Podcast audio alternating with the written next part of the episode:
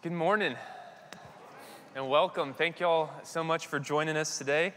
Um, so, so grateful to have Little School staff here with us and any visiting families that we do. Um, thank y'all so much. I, I see y'all moving around and hustling and bustling all the time with the kiddos and over here and downstairs, and uh, just really, really thankful for the ways that you pour into those kids and how you show them Jesus. It really is special. Thank y'all. Um, so, Whenever me and Abby were living in Arkansas, there were times where I would need to hurry and get her some food or something whenever she was working. So I don't know how to cook. Um, I just am not very good at it in any way, but I know how to put a pizza in an oven. So I did that, and then hastily, because I was running behind, put that frozen pizza, no longer frozen, on an uncovered plate. And so I get into the car, I put the plate on the middle console, and I start zooming because I need to get there and get her her food. And as I'm driving by a part of Harding, which is where I went to college, I noticed something that was like a new development that they were doing, and I was like, oh, wow, that's awesome. And then I do one of those like slow motion look back in front of you, and then I see someone about to start walking on the crosswalk. So it's like that slow-mo, no! And then I pump the brake as hard as I can. And the moment I do that, the pizza that was sitting in this uncovered plate just went full speed into the front of my dash. I mean, it was pizza sauce explosion, like covering the whole middle area and the steering wheel and the floor and parts of the windshield. I mean, it was, it was pretty intense. And as that happens, and internally, I am boiling. Like, I am so mad because I need to get her food, and also, this is going to be incredibly difficult to clean and, and take care of. I do the nonchalant, like, wave whenever, whenever they're right there. That's not the gesture I wanted to do in the moment. I was so mad. But I then, after, I don't remember what I did to get her different food, I then went home and tried to clean every little crevice in which there was pizza sauce all over. And I think for weeks after that, I would still find pizza sauce that has been dried on in places that I just missed. And there probably still is to this day. And I'm sure we all have that experience of trying to clean something and it's just not coming out, right? No matter how hard we scrub or the products that we use, whether that's pizza sauce in your car or maybe your kiddos use permanent marker on the wall and it's like, oh man, now I'm gonna have to paint over this. Or maybe it's a stain in your favorite shirt, right? We all have that sort of trying to get something clean, it's not coming clean. But on a more real note, I think we experience moments or do things that leave stains in our souls. Maybe they're words from a loved one, that whenever you're lying in bed, those words just keep coming back into your mind. Maybe you feel haunted by words that you have said to somebody else. And you just wish so badly you could take those back. Maybe it's a memory of doing something wrong or something that has happened to you in which you feel this crippling weight of shame. And with things like that, perhaps there's a wrestling that you have with your relationship with God. Like, can God really forgive me? Can God really heal my wounds? And maybe you have a hard time forgiving yourself. There are many moments in our lives that leave a mark on us that we just wish we could scrub out, but it just seems like we can't. So we've been going through a series on the book of Revelation, and which if you're just joining us this morning for the first time, I want to say this part of the Bible can be really weird, and it is really weird. And there's some imagery in this book that can be pretty unsettling or confusing, but if you dig into the metaphor a little bit, the beauty that you see, particularly about Jesus, is just breathtaking. And boy, did you pick a good day to join us, because we are hitting a very strange part of the book, but also one of the most beautiful. So if you would, if you have your Bibles, turn to Revelation chapter seven. If not, it'll be on the screen. Revelation chapter seven, beginning in verse one. It says, "And I saw four angels standing at the four corners of the earth, holding back the four winds, so they did not blow on the earth or the sea, or even any tree. So the four corners of the earth is a metaphor for across the entire earth. And they're holding back the four winds, which is a, uh, a metaphor or an idiom talking about judgment. And it says, and I saw another angel coming up from the east, carrying the seal of the living God. And he shouted to those four angels who had been given the power to harm the land and the sea, "Wait, don't harm the land or the sea or the trees until we have placed the seal of God on the foreheads of his servant." What? Some people are like, what is that talking about? So uh, in ancient times, oftentimes people would have a seal on a signet ring or something that would signify a person's uh, ownership. So servants or bond servants of the ancient time, they would have some sort of seal from the one who, quote unquote, owns them, which uh, that worked a little bit different than how we might understand like slavery today. It was uh, more of a service role as opposed to mandatory um, slavery, but that did also exist. But what I'm saying with this is it is a seal of ownership. It is showing that on our foreheads we have the mark of God, that we belong to God. And it's a really beautiful thing. And it also, I think, could be a little bit of a nod to Deuteronomy chapter six, which is the Shema, or one of the most important uh, verses in all, all of the Jewish mind, right? It is all about the worship of God and what our lives need to be about. And it says to uh, keep this on your forehead, which if you look at Orthodox Jews, oftentimes they have a band around their head with a little box. That is called a phylactery, which that sounds like a very fun word. But that is kind of a nod to Deuteronomy six of keep it to the forefront of your mind. So not only is this something about the identity of the people of God, it is trying to say, hey, to the forefront of your mind, keep God in mind because you are his. And then it says, and I heard how many were marked with the seal of God. one hundred forty-four thousand were sealed from all the tribes of Israel. So there's a lot of Christian, I shouldn't say a lot, there are some Christian groups that believe that the one hundred forty-four thousand in this book is completely literal.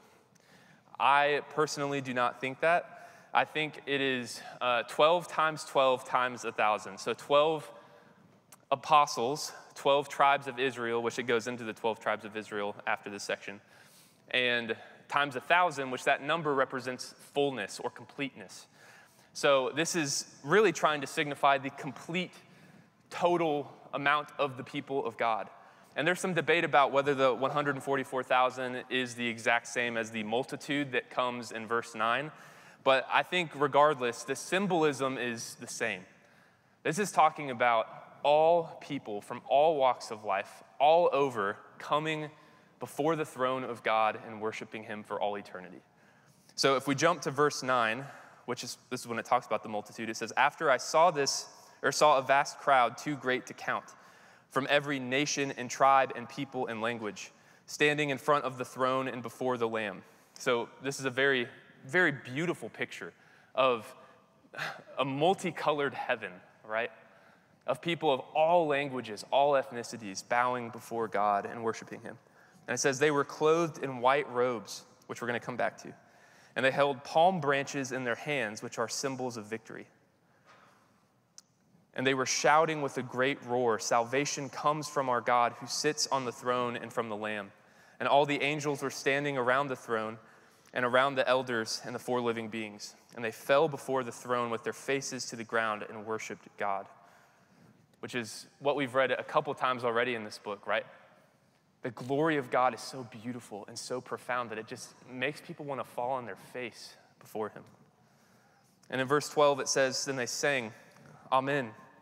Blessing and glory and wisdom and thanksgiving and honor and power and strength belong to our God forever and ever. Amen. Then one of the twenty-four elders asked me, who are these clothed in white? Where did they come from? This, this part is just kind of funny to me in Revelation. And I said to him, sir, you are the one who knows. One of the people in heaven is asking John, who is just receiving this vision, like, who are these people? It's like, how would I know? I'm just, I'm here for the ride. You should know this. And he says, these are the ones who died in the great tribulation. They have washed their robes in the blood of the Lamb and made them white. So the Greek word behind the English word tribulation there literally means pressing or pressure. It conveys this sense of deep affliction. And there's a lot of debate about what the Great Tribulation is referring to. Some think it's talking about a very specific time in the future. I don't. Um, I, I think some of that comes from Matthew twenty-four and Jesus talking about all these things that are to come, such as famine and religious deception and warfare and catastrophes and persecution, right? But those things have been happening forever. It's been going on for a long, long, long time. And also, if it is referring to anything specific, it's probably the persecution of Rome to the early church. But um, part of what makes me think that this is a symbol just for all tribulation that we experience in life. I mean, all these, all these things that are the birth pains of the new creation, the earthquakes, the death, the cancer, all, all these things that are reminding us that this life is temporary, that there is going to come a day when all that's not going to exist anymore. Um, but what makes me pretty sure that it is not referring to like a certain time period in the future is John himself in the first chapter says he is in the Great Tribulation, so he's a part of it. So I, I think it's a symbol for the hardship of life. Um, and it says, and these ones are the ones that are coming out of the great multitude and out of the Great Tribulation. Um, they're the ones who have washed their robes in the blood of the Lamb and made them white. And you might, if you're unfamiliar with the Old Testament, you might be like, what on earth is this talking about? Because if you were to take clothes and wash them in blood, they're probably not going to be white, right? That doesn't really make sense. You'd be dealing with some very intense stains. But with the Jewish understanding of this, the beauty behind this is it's unbelievable. So to begin to understand this, you have to realize that sin is something with the Jewish worldview that makes us become unclean before God, meaning that we are not at peace. We are not in right relationship with God because of sin. So if someone were to have broken the law or lived unethically or did evil, they had sin in their lives that needed to be cleansed in order for them to have right relationship with God, because God is pure and God does not want evil to come into this world. He cares very deeply about justice.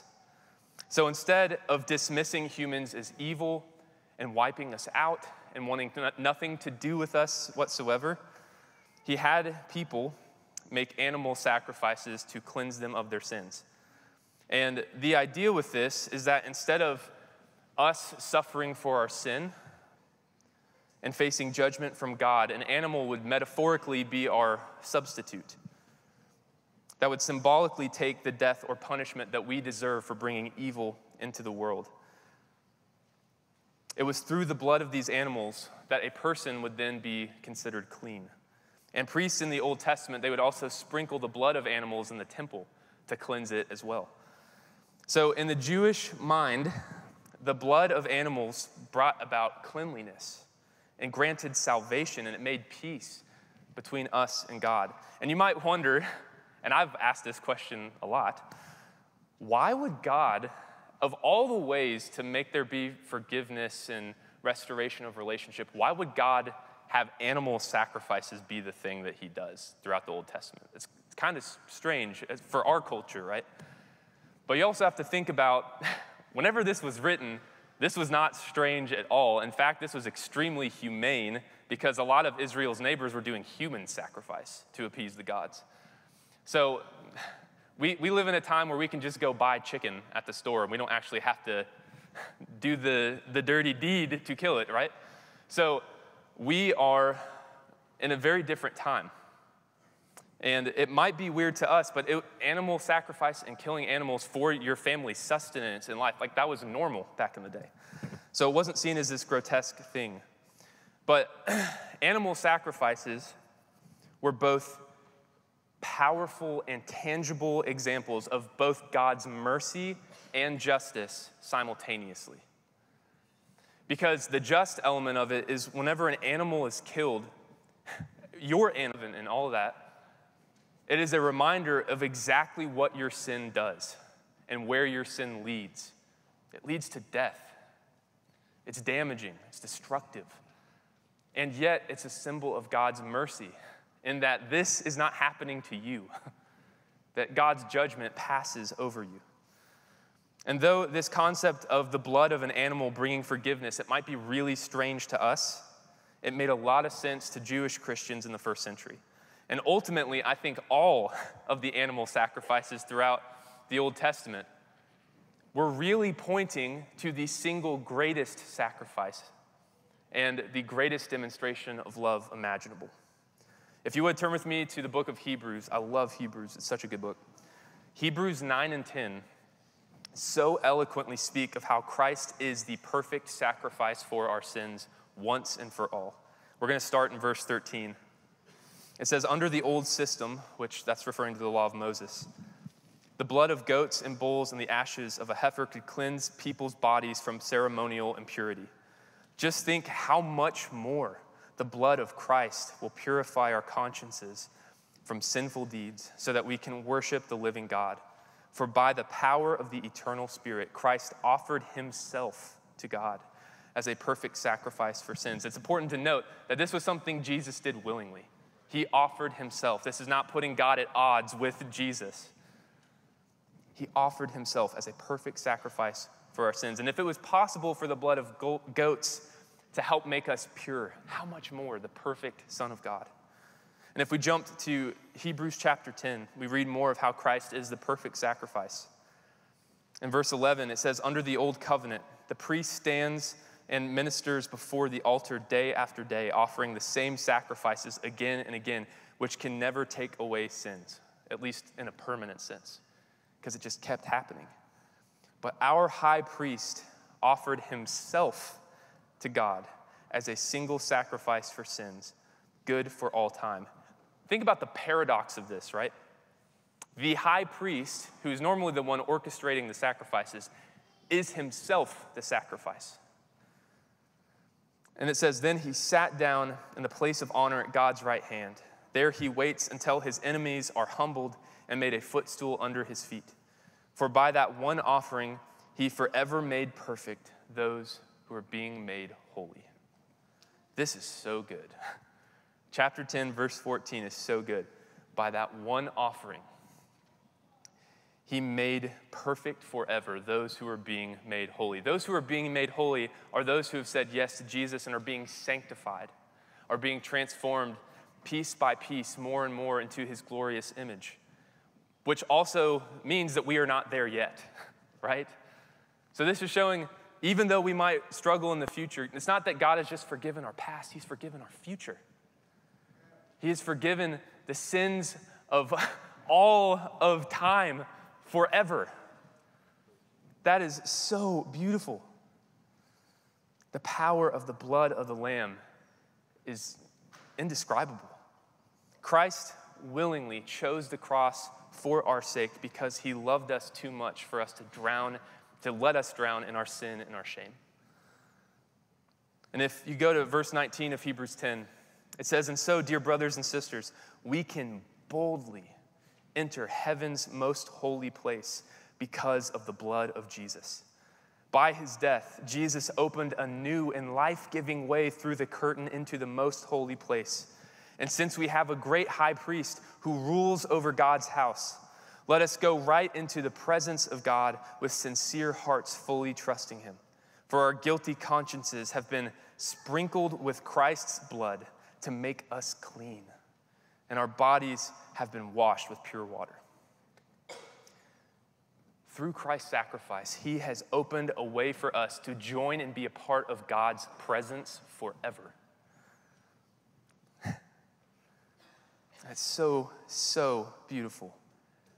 His blood cleanses our consciences from our sin and our guilt.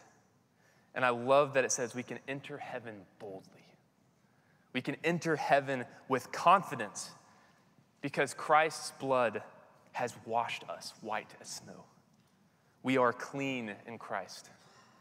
That is why the ones in Revelation that have washed their robes in the blood of the Lamb have made their robes white, because Jesus' blood makes us clean. Since he was perfect and crucified the power of sin and death on the cross, we who believe him are considered perfect as well. So this morning, you may feel so much shame. You may feel so much guilt. You may feel the weight of your sin on your shoulders. It may feel like a stain that you just can't get out. Maybe there is something or things that you are haunted by that make you feel unclean. And that is exactly what the enemy wants you to believe. Because the weight of shame and guilt is paralyzing. It can sideline you for the kingdom of God. And maybe some of you feel like you are not in a place to be able to lead or teach other people because you still haven't conquered all these sins. Maybe some of you have felt very hesitant to even step in the doors of a church because you feel like you have to clean yourselves up before you get in here. Maybe you feel so much shame, and because of occasional sin that you do, like you can't do anything special for God until you figure all that out. But as Jesus said during the Last Supper, hear his words for you. This is my body given for you. For you specifically. And guys, we're all broken vessels. None of us are going to be totally perfect until we are totally made perfect in the, the new heaven and new earth, right? But Christ gave his all for you. Though we can feel so unworthy, he thinks that we are worth giving everything for. God doesn't want you to stay in your shame like it's this prison. So please hear the truth. If you are washed in the blood of the Lamb, which is Romans three says, it comes by faith in Jesus. If you believe in him, his sacrifice for you, and you surrender your life to him, he has made you perfect for all time. Meaning that all our sin, all our guilt, all our shame is washed white in the blood of the Lamb. And not thinking that your sin can be forgiven, that the stains of your soul can't be healed, and Christ is saying his sacrifice was not powerful enough. It was not good enough. But as Hebrews said, our guilty consciences have been sprinkled with Christ's blood to make us clean. And now because of Jesus, we can enter heaven with confidence. Not because we are perfect, right? Because we're not. But Christ's perfect sacrifice makes us perfect. And concluding in Revelation chapter seven, we read this really beautiful uh, into this chapter. That is why they stand in front of God's throne and serve him day and night in his temple. And he who sits on the throne will give them shelter. They will never again be hungry or thirsty. They will never be scorched by the heat of the sun. For the Lamb on the throne will be their shepherd. He will lead them to springs of life-giving water, and God will wipe every tear from their eyes. It is the blood of the Lamb that lets us stand before the presence of God. It is the blood of the Lamb that makes it to where we will never be hungry and thirsty, meaning that metaphorically, God is totally sufficient for us, and he will wipe every tear from our eyes. The blood of Jesus does a whole lot, especially in the book of Revelation, right? Revelation one says Christ's blood frees us from our sin. Revelation five says his blood has ransomed us, meaning that as humans, we have been in captivity, and Christ's blood purchased our freedom. In Revelation seven, it says that Christ's blood makes us clean and pure and allows us to stand before the throne of God. Whoa.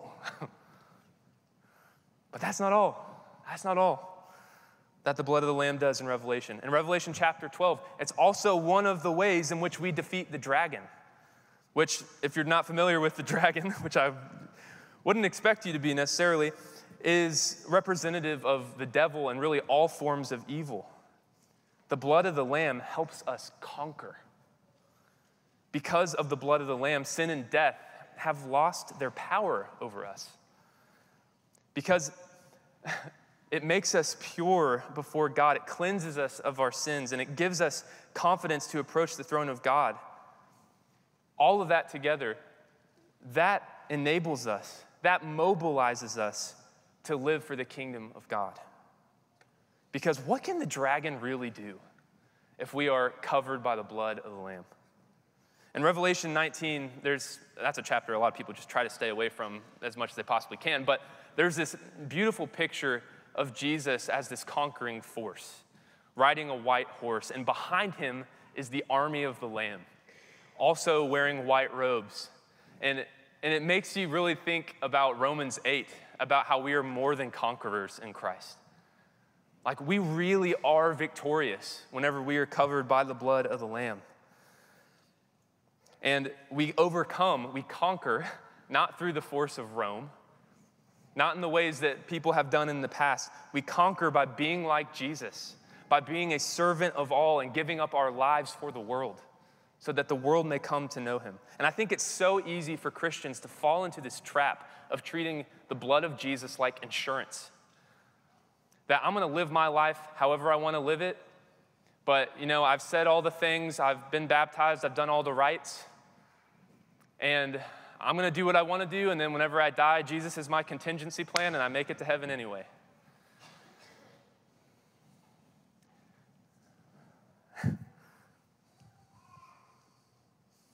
But there's really no desire, oftentimes, to want to be a living sacrifice for him.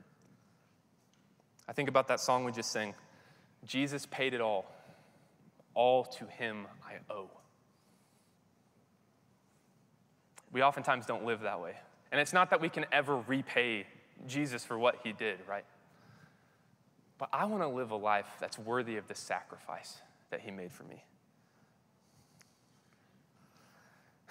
It's really amazing, and I stand in awe of the dignity that Christ gives all of us as we are washed clean in the blood of the Lamb. That specifically for me, that Christ cleansed me even though I spit in his face. And it's like, I can't just sit on this and do nothing with it. It's one of those things like, how can I not give my life for Jesus because of everything he has done for me? Thank you. But really, I, th I think there is something that we all need to latch onto with this. Like, we're not just trying to come and punch some time in church. We're not trying to check the boxes so that we can turn in our resume to God and he'll be like, yep, yep, yep, you did good. God is offering us so much more. The blood of the Lamb helps us conquer. We can do so much through the power of the Holy Spirit. We can do so much through the power of Jesus because there is victory in the blood of the Lamb. And what would it look like if you as an individual and if we as a church were to walk in the confidence of the blood of the Lamb? Because we can enter heaven boldly, right, as Jesus covers us. If we were truly able to rest and believe that God loves us that tremendously, that he would give himself for us, if we believed that and we walked into that, whoo, that'd be powerful. What if we actually believe that Jesus can bring healing to all the stains of our souls? I believe there is nothing more that evil would want than for you to keep believing that you will never overcome this stain. You will never overcome this sin. You will never overcome this shame. You are going to be trapped in that forever.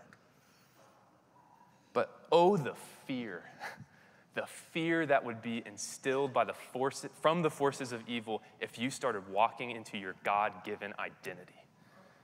If you started walking into the confidence and the courage of the blood of the Lamb, you would be a force to be reckoned with, and the gates of hell would be terrified.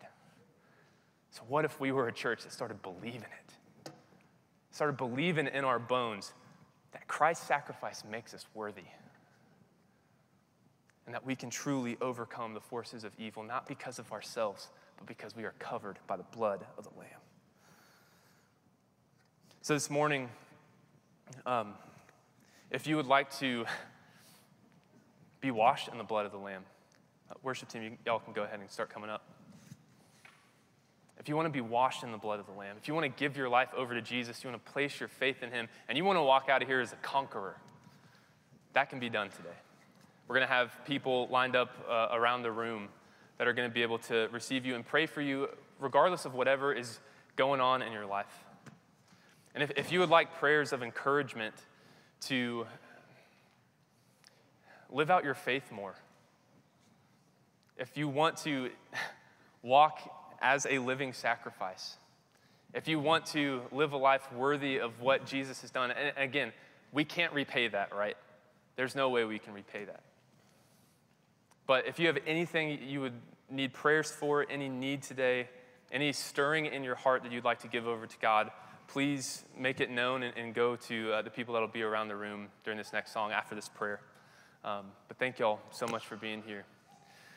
Lord, we thank you so much for your sacrifice, your perfect sacrifice once for all time, that it is the sacrifice that covers us from all of the evil stuff that we have done in our lives. And it's the sacrifice that covers the stuff that's going to happen in the future. That, Lord, your sacrifice really is perfect. And I pray that through the Holy Spirit, you sanctify us and you transform us more and more into the image and the likeness of the Son. Help us to be people, help us to be a church that walks out of this room and believes in our identity that you have given us through your blood. Lord, help us to believe in our bones that we actually can overcome the sin in our life and the shame in our life whenever we give it to you. And it might be a lifelong journey. It might be really, really hard. We might not want to do the work, but Lord, I pray that you give us the courage to take all of this and bring it before you. Help our church to be a church that is sanctified, to be a church that is washed clean by the blood of the Lamb and lives out into that identity. We thank you, Jesus. We praise you for the sacrifice and the greatest demonstration of love, that you would lay down your life for your friends. Help us, Lord, to be a living sacrifice. In your name, amen.